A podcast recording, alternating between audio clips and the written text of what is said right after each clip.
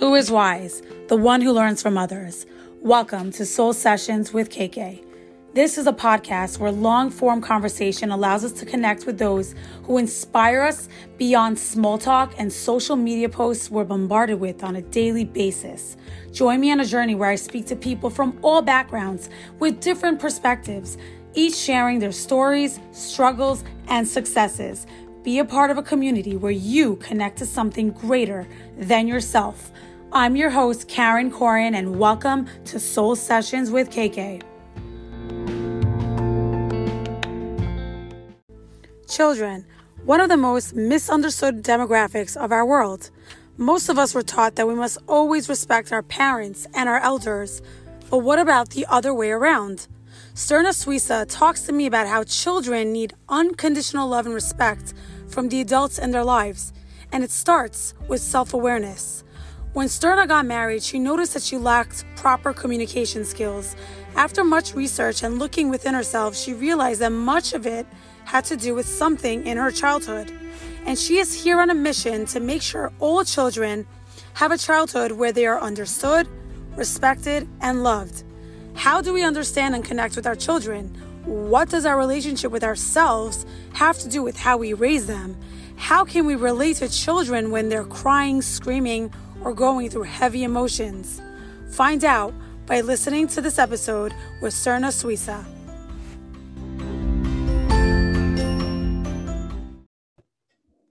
Hi, everybody. I'm here with Sterna Suissa. She is a parenting coach, and right now she's actually a very popular parenting coach.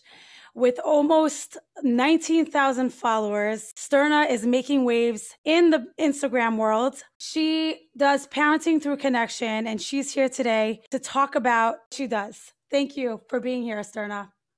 Thank you so much, uh, Karen, for having me. We've been wanting to do this for a very long time.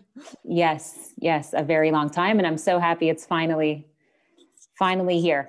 Yes, thank God. So, Sterna, can you tell the audience how you started on your parenting journey. Yes, of course. So, um, from a very young age, my own childhood was kind of like a roller coaster ride. But while I was living my childhood, that was normal for me. That was my norm. And I, you know, I was a happy child no matter what I was going through, even though looking back, you know, I went through lots of experiences that were not very normal for a child to go through, you know? And as I entered adulthood, I got married.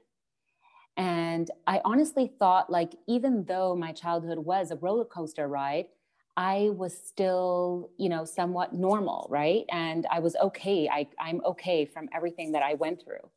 And when I got married, I start, it was like as if like a bombshell just hit on me. Like I was having a hard time communicating my needs to my husband. I was finding myself having arguments or having fears over things. And I was like, wow, like something is wrong, you know, like something doesn't feel right. And I started to dig deeper into myself and I started to connect the dots. And I started realizing that every challenge I was facing in the present had to do with something in my past. And I was constantly dealing with something in the past, even though it seemed so, you know, something in the present. And I started to realize how much my childhood had an impact on me.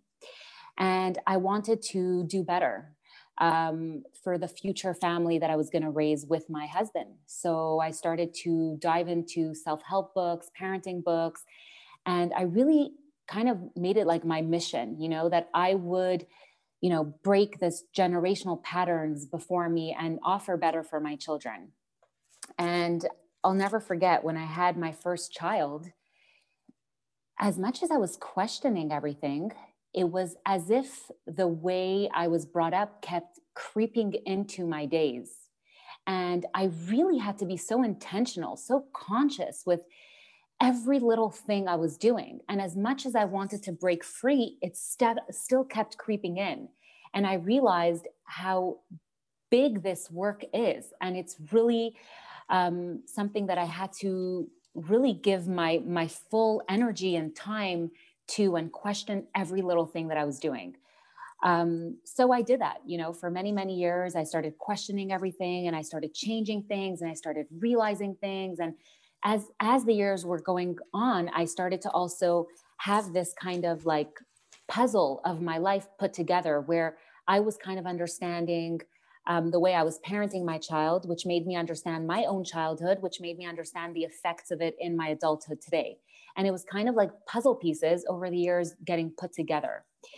And I remember, um, you know, hanging out with friends, parents, and of course, all we talk about is parenting, right? We're all new parents.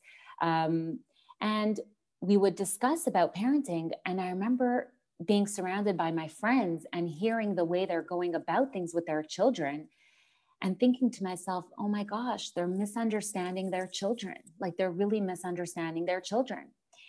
Um, and I'm not the type of person to go out and, you know, kind of give advice to people unless they ask me. So I would stay quiet.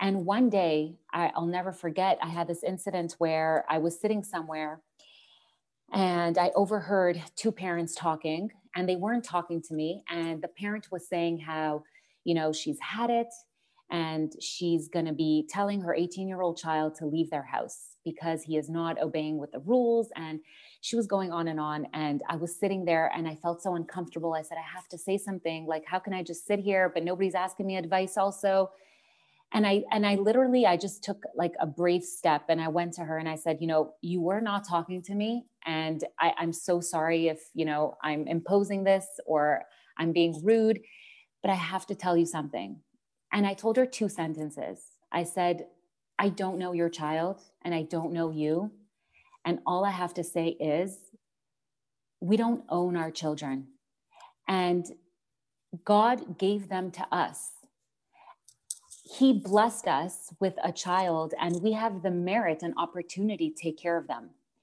If this child you're talking about wasn't related to you, if I called you and said, Hey, can you host somebody in your house? How would you treat them? How would you treat them if they didn't clean up after themselves? How would you treat them if they came late? How would you treat them, right? These aren't our children. And I told her, I said, I said, whatever you do, don't take your child out of your house. Do one thing before, treat him like a guest. And she looked at me, she's like, What do you mean? I said, Treat him like a guest. That means when he wakes up in the morning, you make him breakfast and you sit down with him and you say, How are you doing? What are your plans for the day? She's like, Okay. I said, A guest, you would probably go make an effort to make his room. Do that for him. Treat him like a guest. See what happens. And he's like, and she was telling me, she's like, You don't know my son. I said, I don't need to know your son. I just know that every child is our guest in our home. Anyhow, that conversation ended, and I actually bumped into her years later. And she literally had tears in her eyes and she started shaking. She's like, Do you remember me? I said, I do. She's like, From that one conversation, everything changed in my house and it literally gave me the power to feel like like i have to share this with with parents i have to start speaking up so i started speaking up and every time parents would talk to me normally i would just listen to them complaining and not give advice i started opening up and saying hey you know can i help you out with this? Can i share what i've learned over the years?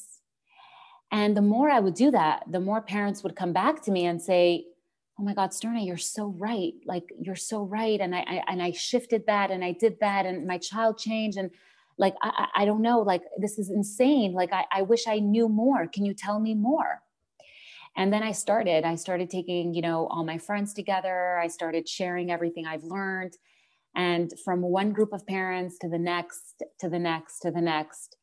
And then i wanted to expand and reach more parents and that's where you know i came that's how i found you. Yes. Exactly yeah. So it's very so, interesting. Like continue what you were saying. Yeah so basically it kind of also i feel like it came to me like this calling came to me. Like i would sit you know um, in any event and suddenly a mother who's you know 50 years old with four teenagers would sit next to me and start telling me about her kids and i would tell her a small thing and she would be like what? Oh my god can i call you for more? I have to talk to you more. And suddenly i made relationships and it just like literally just came to me. Like you know parents would just come over to my house and like talk to me about parenting and it, it really i feel like it was it's like a calling that called to me, you know? What I find interesting with your story is that you started this journey before you started having kids. So, from what I'm seeing, it's parenting is not so much about how you're treating the child, but it first comes within how you treat yourself. This is what I'm sensing yes. from your style that it's not just about like, I'm the parent, you're the child, do as I say because I'm the boss. It's more like I'm discovering what triggers me, what makes me happy, what makes me sad, what makes me angry. And because of those things, that's going to affect the way I treat the people around me. You also said something about the way you were raised. Find this to be a common common complaint. I don't know if this was a complaint from you, but many people of our generation, I feel like we're the same age more or less, complain about the way they were raised because, you know, their parents came from a different country. They didn't know any better. They didn't have parenting courses when they were raising us. They didn't know anything and they had trauma. It's like we have trauma right now. Do you think that the way we were raised was specific to the way our parents, from where they were coming from? Or is this something that every parent goes through? Right. Yeah, that's a really good question. I first want to touch upon what you mentioned before um, learning all this before I had children, because what happened was when I reached adulthood, I lacked communication skills. I lacked the ability to understand myself. I needed to teach myself that. I needed to become my own parent. So I started learning about parenting because I needed to, I needed to be that for myself. Because if I wasn't going to do that, nobody would do that for me in adulthood, right? Nobody's going to come and and start, you know, um, understanding myself. I had to be that parent for myself um, when I reached adulthood, realizing all the lack I had, and it's not coming from a place of complaint, you know, because.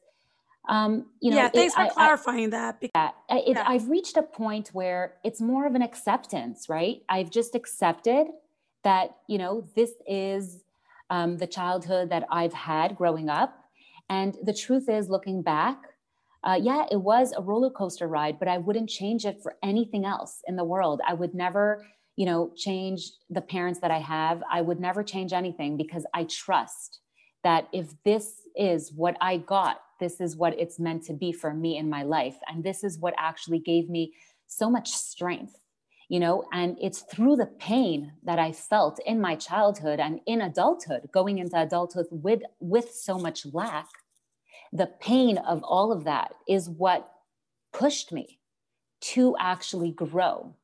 So i'm thankful. It's actually uh, uh I, am I'm, I'm thankful right? I'm very grateful um, for whatever was and i accept and back to your question is that every single generation to follow will always have what to work on, what to improve, because we're all human and I'm imperfect. So I will do my best right now with my children. And I also know that they will also have things that they will need to work on for the future generation.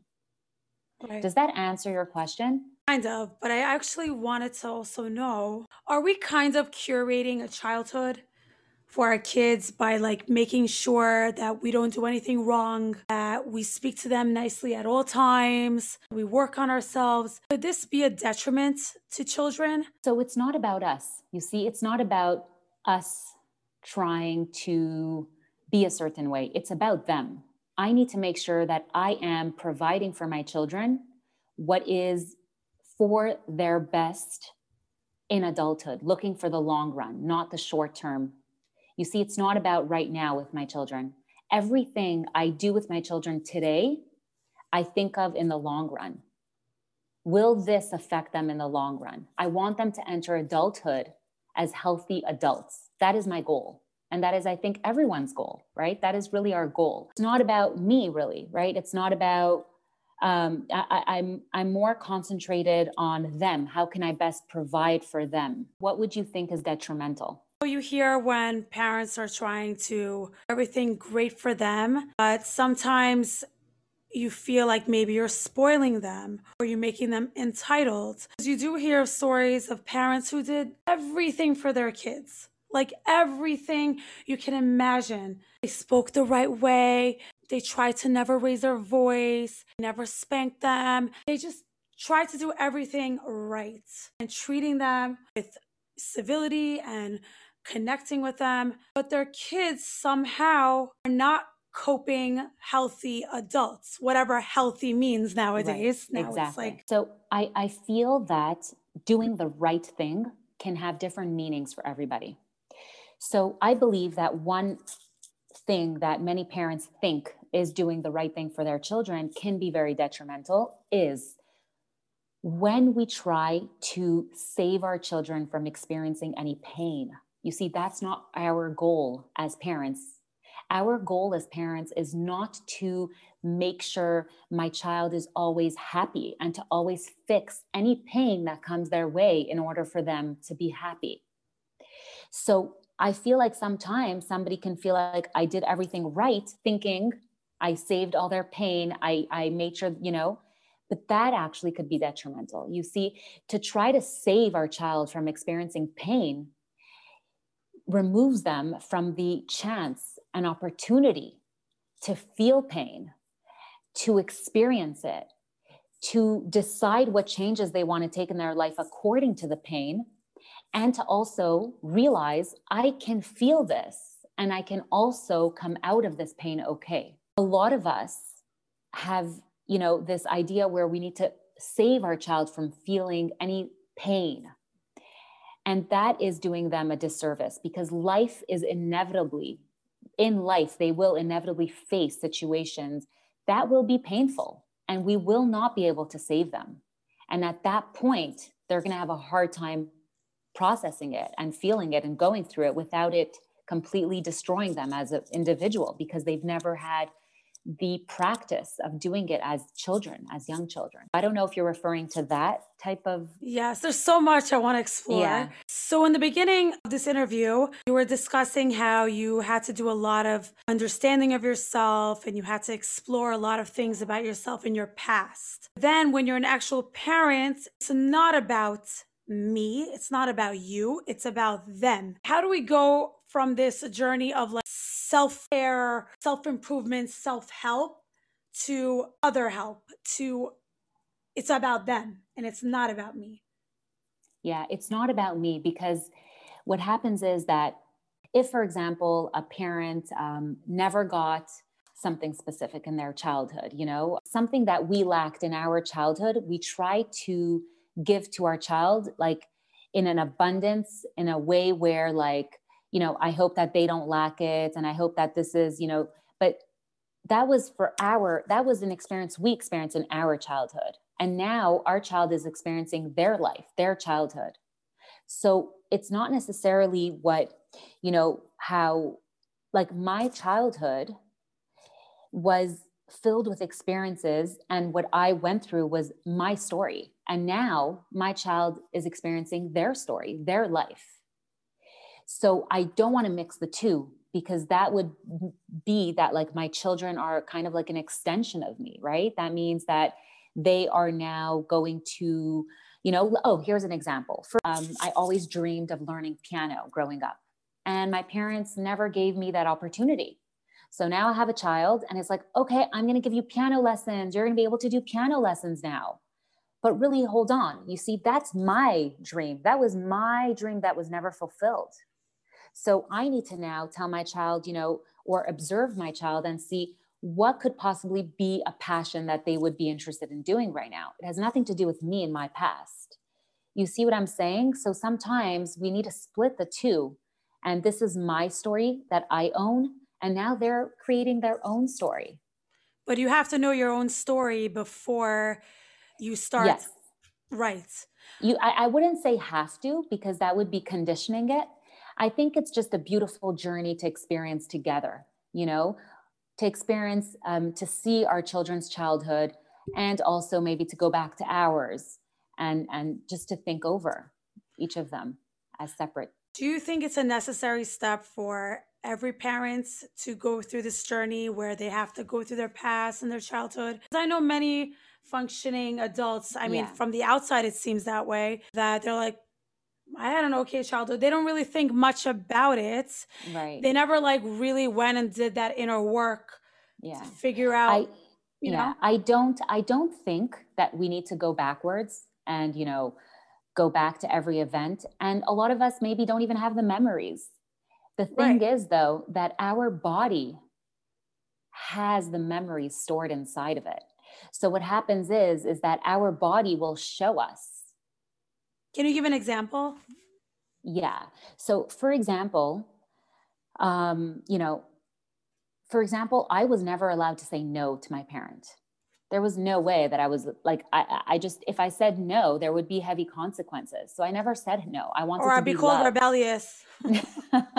you know, I wanted to feel loved, right? Especially as a young child.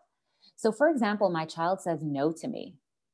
Suddenly, my body, right, is not accepting of it. My body starts to like Yeah. not feel good, right? Same here. kind, right. So, kind of like my body starts to feel like, oh my God, like what's going And that is basically memories from my past. It has nothing to do with my child. It has memories from my past where I was never allowed to say no.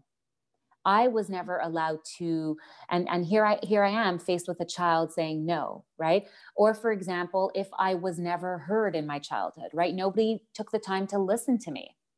And now I feel unheard with my child, right? I want it's like the same feeling back to the past.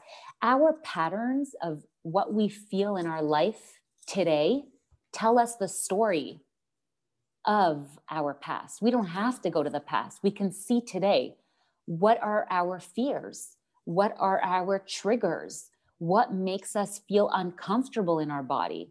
All of these things tell us the story. We don't need to go to the past. We're living it right now. It comes up in our body. So, what do we do when it comes up? So, let's say I'm just minding my own business, and all of a sudden, one of my kids starts screaming in my ear, and I get this. For me, when there is a yell, when there's yelling from anybody, I my I feel it in my body, like what you were talking about. I get this like pit in my stomach. I feel something go to my back my my body starts to tense up. So I'm aware that I'm being triggered. I'm aware that the the yelling and the screaming and loud noises really gets to me.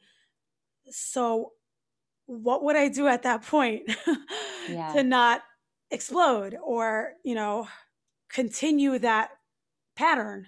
Right. Yeah.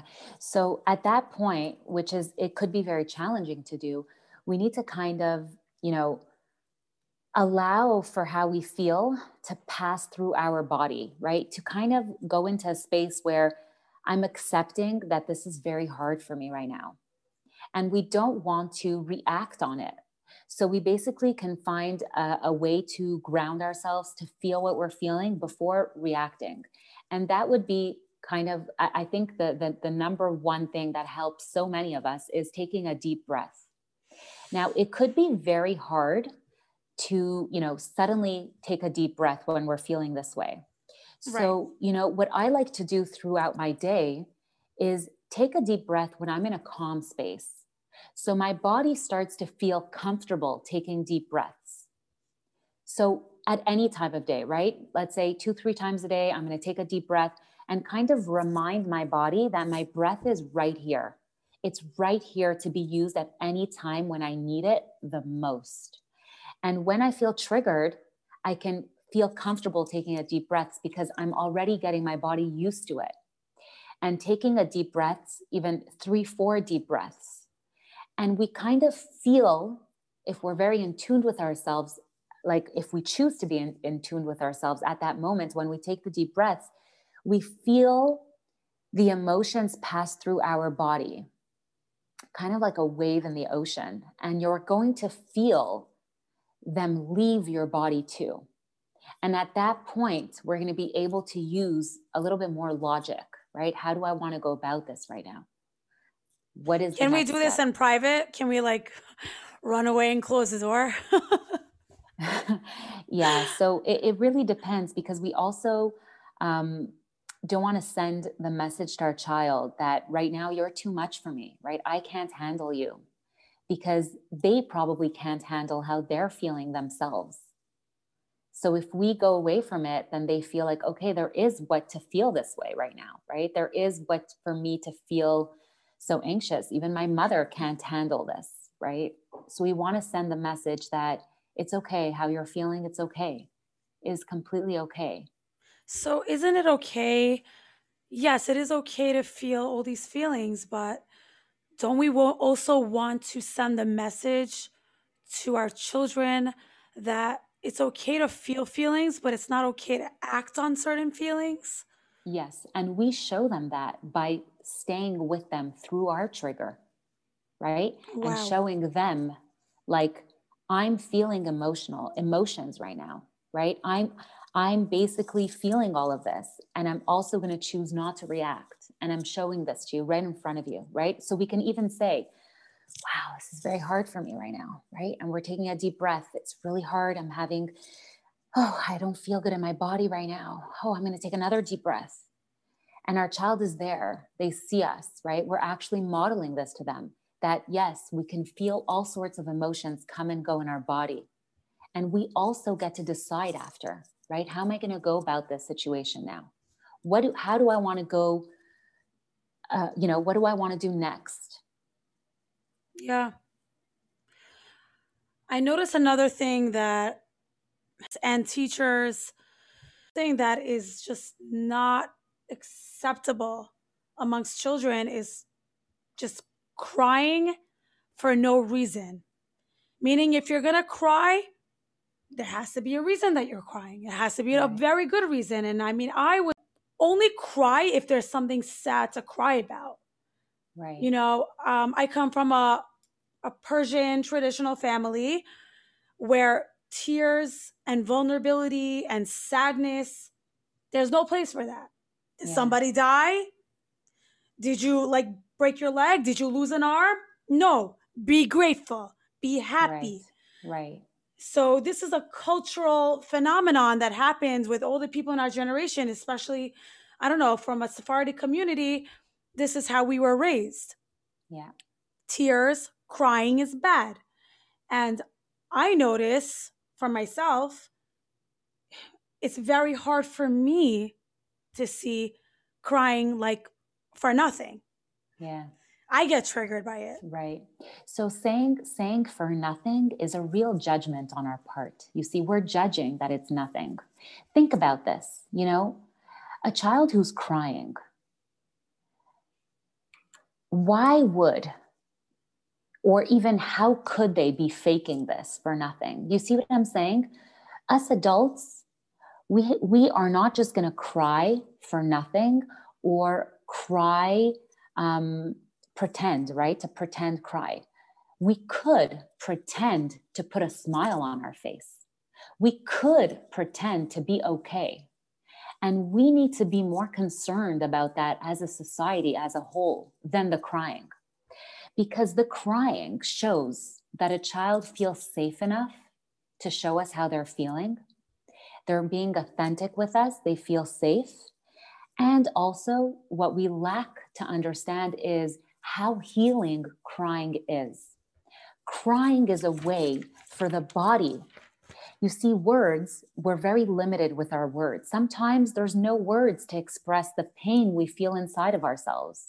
So the body expresses it through tears when there's not enough words, when there's no words to express how hard this is for us inside of ourselves. The body will show it to us through tears.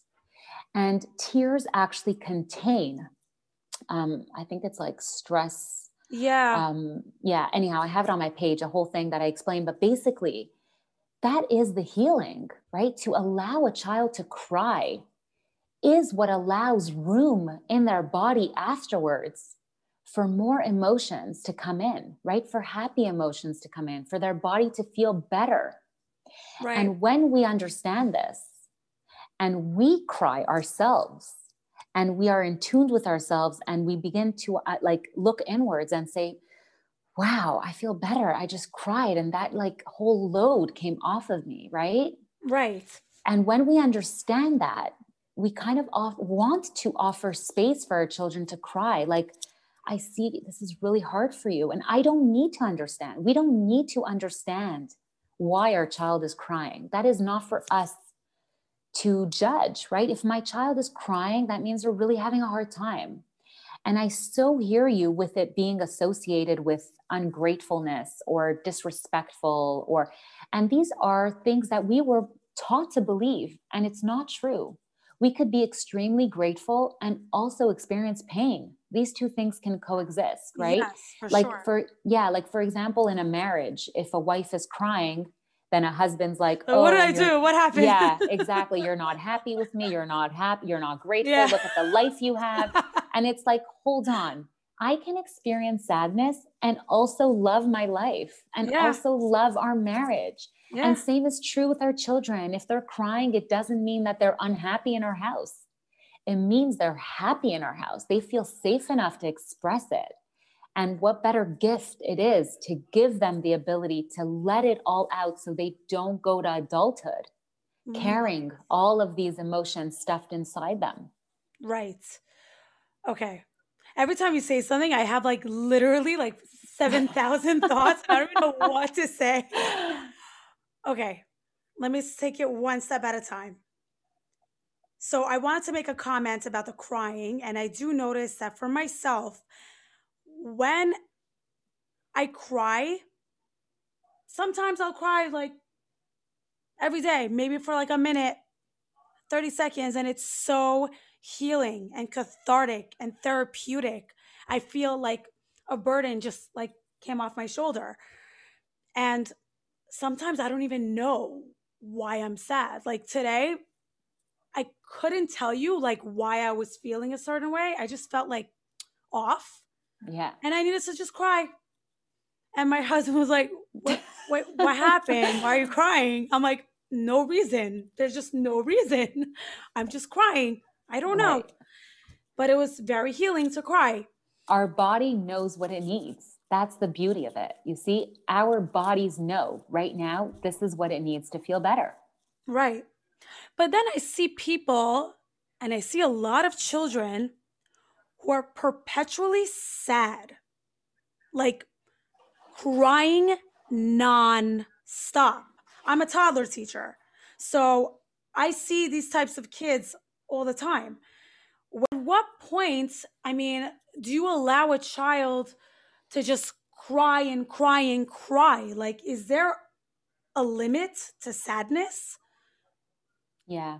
So what you're what you're bringing up is is is a sensitive topic and I'm I'm going to say what I have to say even though I Okay. know that some parents aren't going to be happy with this. But Okay. reality is is that toddlers aren't meant for the school system yet. They are way too young. Whoa.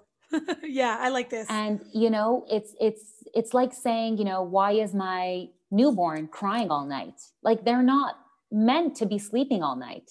They are going to cry all night. Like they need, they have needs.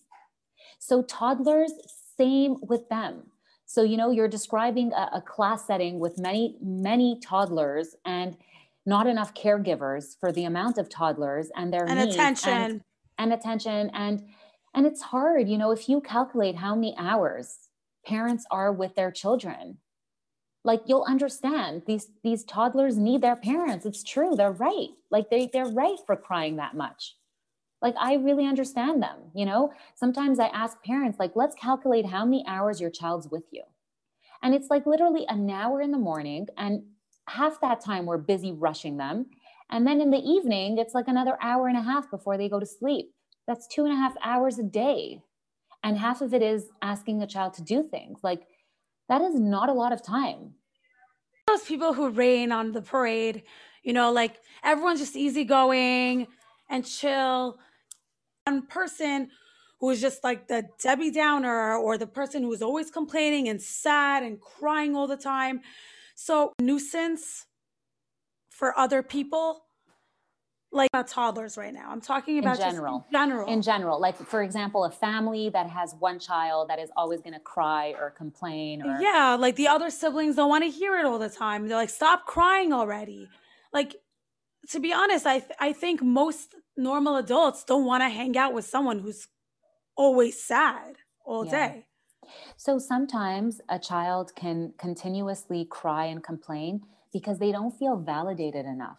So they're trying to get their message across, right? Hear me out. Do you understand me? Do you understand what I'm trying to say here?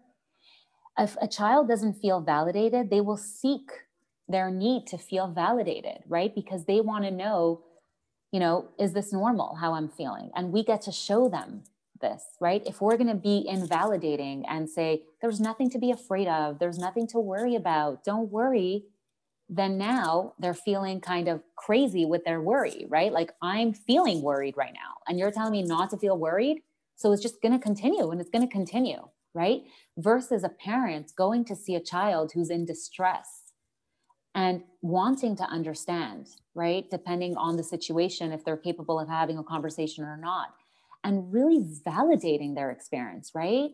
I understand this is hard for you right now. I understand you. It's so understandable that you feel this way right now.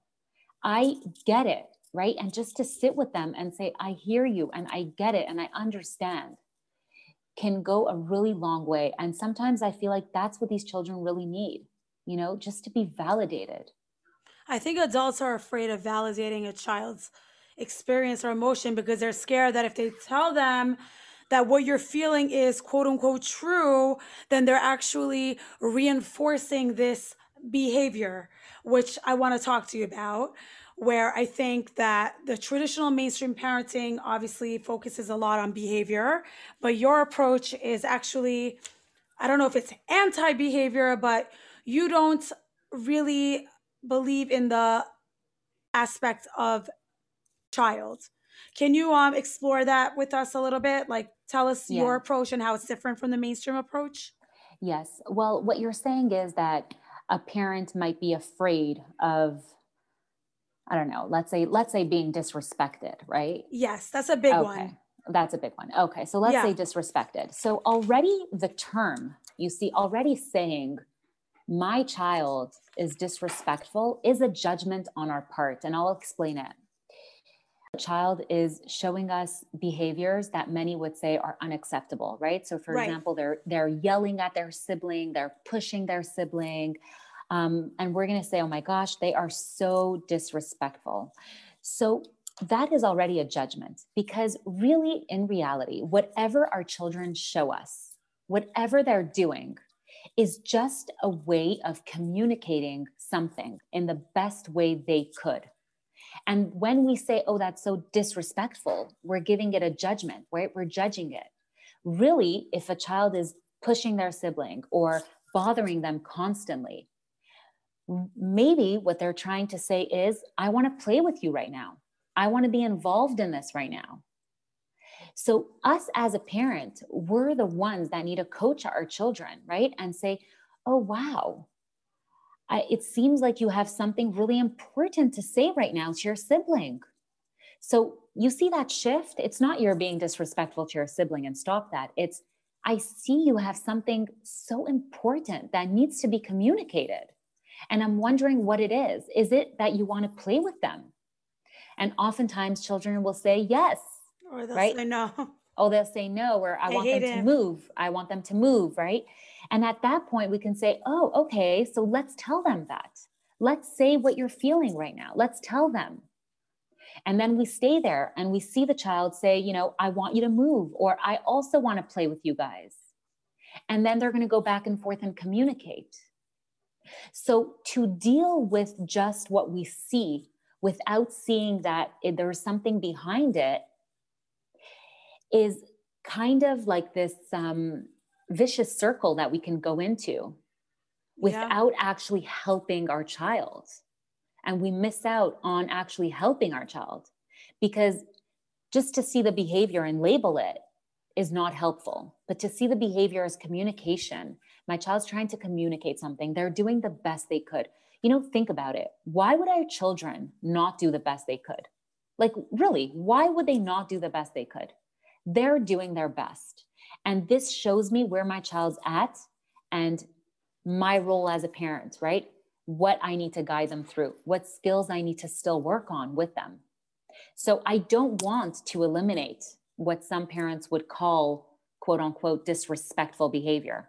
I want my child to show me all of these parts of themselves because then that gives me the opportunity for me to step into my role and actually guide and teach them what they're lacking. I think a big issue is that a lot of parents don't have the time or they don't make the time to sit down, be with their children, teach them, and guide them. You know, maybe sometimes parents only have like 10 minutes a day, 20 minutes a day, like between working, some parents work full time, running around, maybe they don't have help and busy like handling all these plates, juggling. So, is this approach even possible for parents? Yes, it is because as much as we can tell our children things all the time, the number one way that they're being guided from us is the way we communicate to them.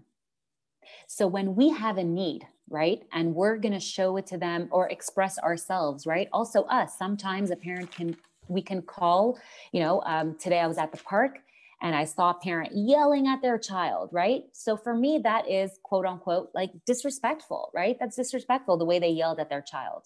In reality, that parent had something important to tell their child, right? So if they work on themselves, right, and say, hey, you know, I have something to communicate to my child right now.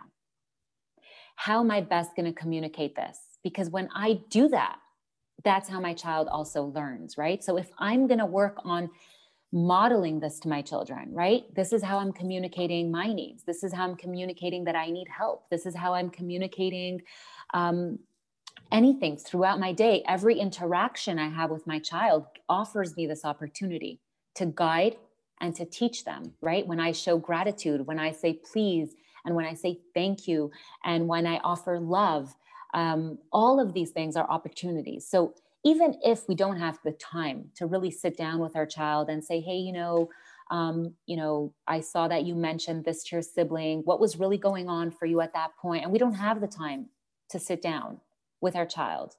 We can still talk about ourselves in that way in the relationship with our child. You know, hey, you know, this morning um, I said this to you and I've been thinking it over, you know, and I didn't express myself properly and I want to show you a better way. And I wish I would have told you. And then we show our child how we would have said it differently, you know? So, kind of modeling our child all the time that there are different ways to express ourselves. Right. And we get to choose, right? We got to choose. I remember you made a post. I don't recall exactly what it was, but it was something about like that your child's needs come before anybody else's oh yes needs. The, un- the, yeah. yeah. what were you saying? Yeah, it's basically um, sometimes as parents we're faced with many different individuals' discomforts that come yes. with needs, right? So, for example, um, I have a family member over and they're about to you know try to manipulate my child to do something whatever it is right? And my child saying no and the adult is not listening. So this makes me feel very uncomfortable right now because i have to kind of step in for my child. My child feels uncomfortable right now because they're saying no and the adult's not listening. And the adult is trying to persuade my child. Now i have to speak up face this discomfort of speaking up right? Because I lack this ability because of my childhood, right? I was never able to speak up as a child. And today, as an adult, I have a hard time. So now I need to speak up, and I know that I'm going to bring discomfort in the adult. And that's another thing that's an issue for me because my whole childhood, I've been trying to walk on eggshells, trying to make sure that all the adults around me have a smile on their face, right? So now I'm faced with a situation of my child's discomfort, my discomfort, and the potential discomfort of this adult once I open my mouth. Mm-hmm. So my advice is we have to ask ourselves whose discomfort matters here because it's a choice i'm faced with right well what about a situation like you're in a public setting and you're in the supermarket the typical supermarket example you're with your kid and they're having a screaming like crazy tantrum.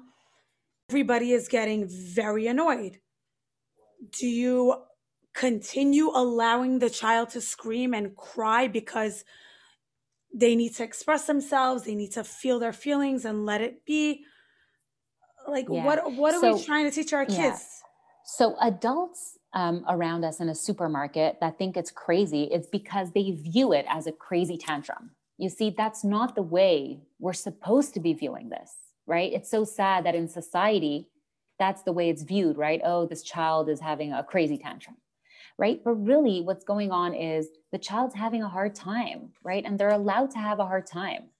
So it really depends. Um, oftentimes, not because of the adults, I don't shy away from, you know, um, the discomfort of everybody around me, and I don't want to show my child that we need to bend ourselves because of other people's discomfort. You see what I'm saying? We don't need to um, take on this responsibility of making sure everybody around us is comfortable because our discomfort matters too. Their discomfort matters too. Why is it that the adult's discomfort is more important than a little human's discomfort? See, this is making me, this is giving me discomfort because I was raised with the belief that adults' needs come first. You have to respect the adults, your elders, your parents, and whatever they say, that is what you have to do. So, whatever you're saying to me right now, this is giving me a little bit of discomfort. I mean, aren't we also supposed to educate and, in a way, condition our children that there is behavior for the public and behavior in private. Like I'm not- you're saying. So sometimes I do remove my child from a situation that we are surrounded by a lot of people, not because of the discomfort of the adults, but more because I want my child to go through this experience in a calm environment where there aren't there isn't so much noise around them because adults tend to see you know pop in oh my gosh what's wrong what's wrong and kind of try to fix the situation which I don't want to, right? I trust my child's body to do exactly what it needs to do at this moment. Now, the thing is, though, we're adults, right? So we are capable of, you know, not crying and yelling in a restaurant when we're upset. Do you think it's because of the way we were raised? Because we were conditioned that we have to act proper, we have to have manners, and we have to be polite. Do you think? No, I think I think it comes with maturity, right? Mm-hmm. With our brain developing and becoming older, um, and our children lack that because they're younger. So we need to decide as adults, right? Um, is this a good moment for my child to be in a restaurant, right? For example, the restaurants. Maybe right now is not a good time, right? If they're tired, if they're too hungry and they have to wait, right? It could be very hard for children. Yeah. So we we need to be as adults the one to decide, you know, is this a good time to bring my child here? Is this a good environment for them right now, depending on their needs? Um, right. But in regards to what you mentioned before, um, saying how, um, what were you saying? How the the yeah, so respecting the elders, right? Respecting yes. what, yeah. So that's that's that's I find, um, you know, it's so unfair that we're taught to only respect the elders. What about little humans? What about mm-hmm. them? Mm-hmm. What about how they're feeling? It, it goes back to what you were saying in the beginning of this episode. You were talking about, what were you saying? You were saying that, oh, we don't own our children, and that, oh, tre- we have to treat children with respect. Yes. Yeah. When we treat when we treat children with respect, they learn that everyone is worthy of respect. That is how they respect everyone else. You know, if I respect that my child doesn't have to share their toy, for example, right? I'm not going to force them to give something that's their belonging to someone else. Then they will respect the other child that says, I don't want to share this with you right now. If I were to force my child, right, and not respect their wish and say, you have to share right now, then they become entitled and feel that, okay, everyone else has to share with me too. Yeah. And they're going to start screaming at other children, right? You have to share with me right now. So the more respect we actually give little humans, the more they respect everyone else and grow into adults that are respectful human beings towards everybody. And I, I, I feel that, you know, it's, it's, I, I don't know, for me, the way I go about what some people would call disrespectful behaviors, whether my child is doing that to a young child of three years old or an older lady of 90 years old, for me, I go about it in the same way because all human beings are worthy of the same exact respect. Little humans actually, you know, they deserve, you know, if we were going to say a little more, probably a little bit more because of their underdeveloped brain and lack of really deep understanding. Older people can understand a little bit more and be more understanding of certain situations that children aren't capable of. Mm-hmm. Not to say that we should be disrespectful towards kids, but the reason why this is a little mind blowing to hear is because you were never, you're always trained to believe that you only have to respect and honor your parents. Right.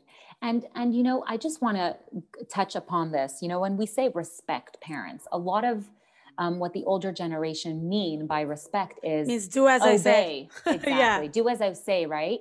And the truth is, is that that's not really respect. Respect is a deep feeling of admiration for another individual. And we can't even impose that on somebody. Like, even if I want my child to respect me, reality is I can't force her or control that. How she feels towards me is going to be what she feels. Mm-hmm. So, or I can demand, right, a fake type of respect of do as I say for the image of myself and for my ego to feel good, right? Or I can want that real, authentic respect that I build over the years by respecting her. The more I respect my child, the more she's going to have respect for me. She's going to have a deep feeling of admiration because I've always taken her into consideration. I listen to how she feels. I listen to, you know, her thoughts around things. I take her into consideration. So we're building a, re- a relationship.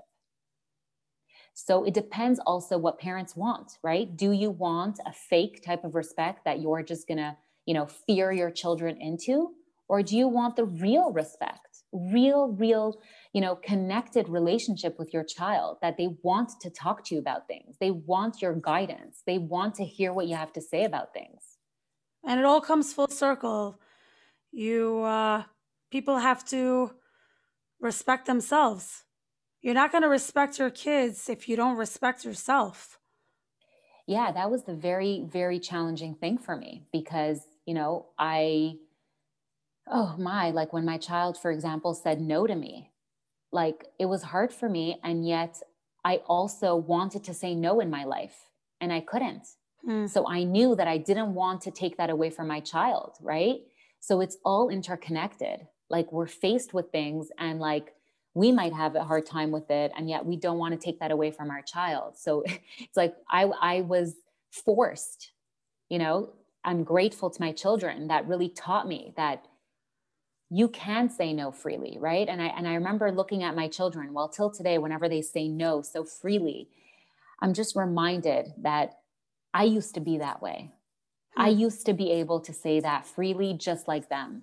So it's not a matter of like, you know, um, becoming somebody else. It's a matter of rediscovering who we always were as children and retouching that within ourselves, right? Going back to that real self of ours.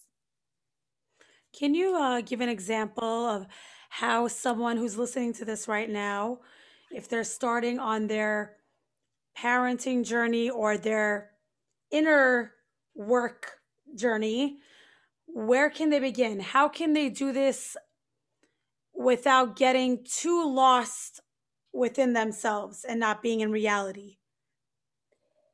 Yeah, so that's um, a really good question. I would say to start with every interaction they have with their child. So every interaction offers us an opportunity. The first one is just to listen, simply listen. You know, your child comes to talk to you, listen to what they have to say and let that guide you. Be curious. Don't jump to judge what they tell us. Show curiosity, try to understand. And once we begin to do that with every interaction we have with our child, we begin to build something greater than just every interaction. It's beautiful. And is it ever too late for someone to get into this when their child is 12 years old, 16, and they've already done the damage, quote unquote? Yeah. Is yeah, it too no, late? You know, no. The beautiful part about being alive is that we really are given an opportunity every single day that we're here. And a lot of us, you know, if we're being honest with ourselves, a lot of us that weren't offered unconditional love as children, we still look for it in our lives. Like this is a need that we have within ourselves. And we still want it, right? That's the, the the the one thing we dream of our parents giving us unconditional love. So it's never too late because no matter how old we are, we really crave that and parents can still give that to, to the child no matter how old and honestly the first step you know if we have older children it would be to be honest with them and that actually shows inner growth right? You know i've been thinking about all these years when you were a child and i wish i went through things differently and just being honest with our children you know showing showing up and being vulnerable with them that we also have feelings we also experience things we also want to change things. And when we change we're showing them what growth is because there's no such thing as growth without change it's beautiful how does one parent who's on this journey perhaps get the other parent on board who was also raised perhaps in a home you know, that didn't allow them to do certain things and they get triggered by everything. And yeah, I get that uh, question so often.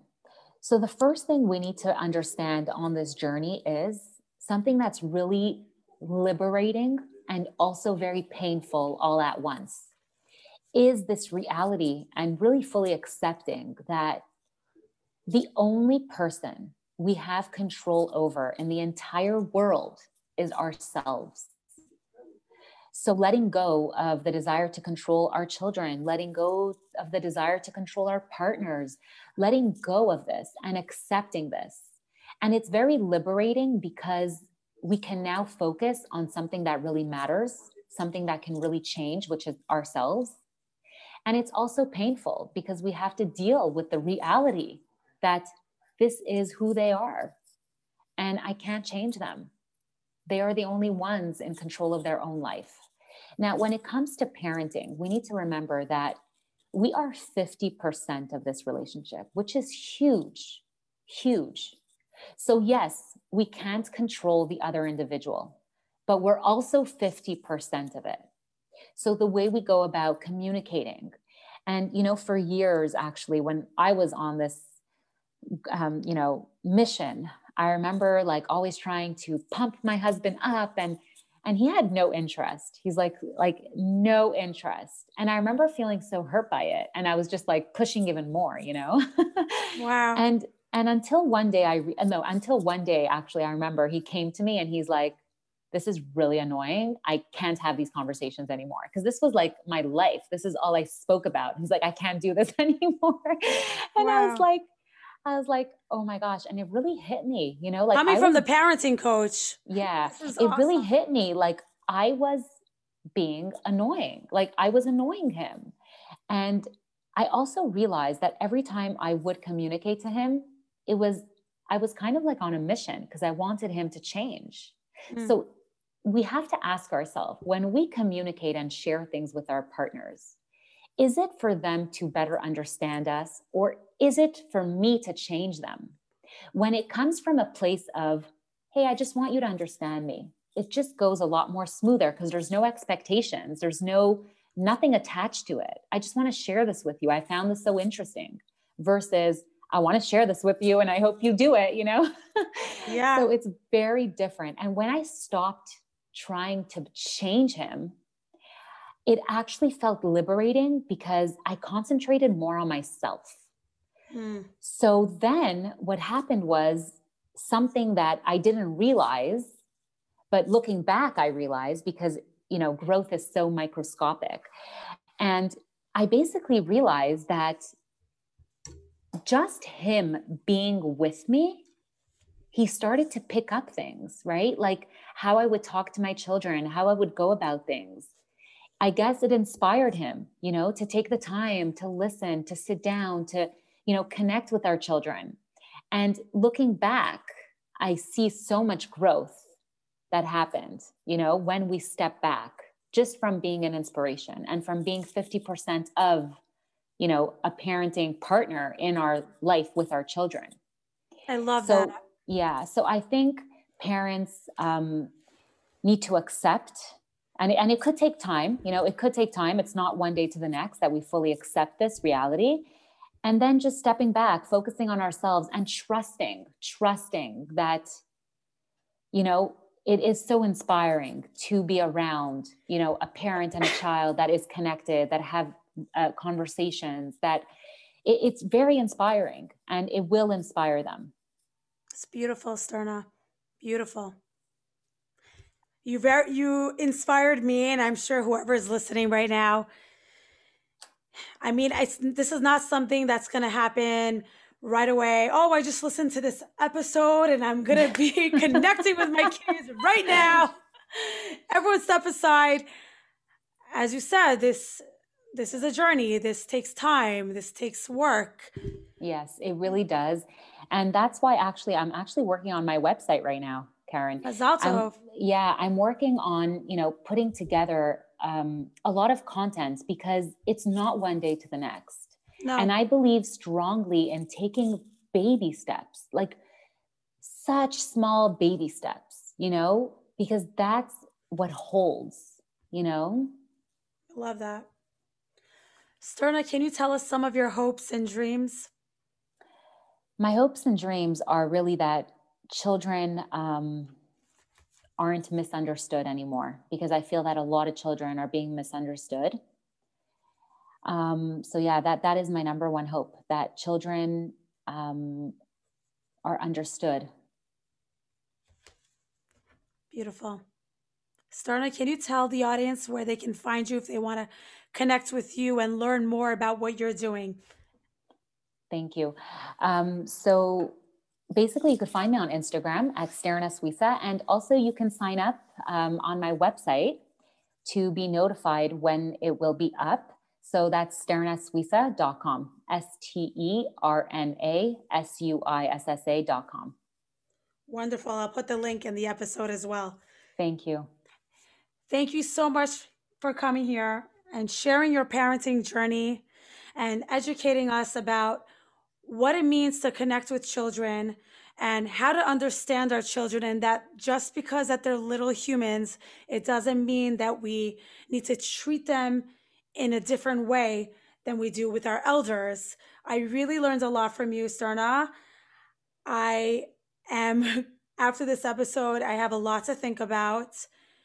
And one of the things I'm taking away from this, I took a lot from this interview, but one of the things that really hit home for me is that when I am triggered by something that's going on, especially if it's a loud noise or there's fighting going around, take a deep breath and don't run away. Be there with them. And that will help you go through the journey with them, go through the motions with them. because when they see that you are modeling, that you're accepting that, and it's okay to feel whatever you're feeling, the feeling will pass and you'll have a better connection. Yeah, thank you so much for sharing that with me. And it's really an honor that you invited me. Thank you, Karen. Thank you, Sterna.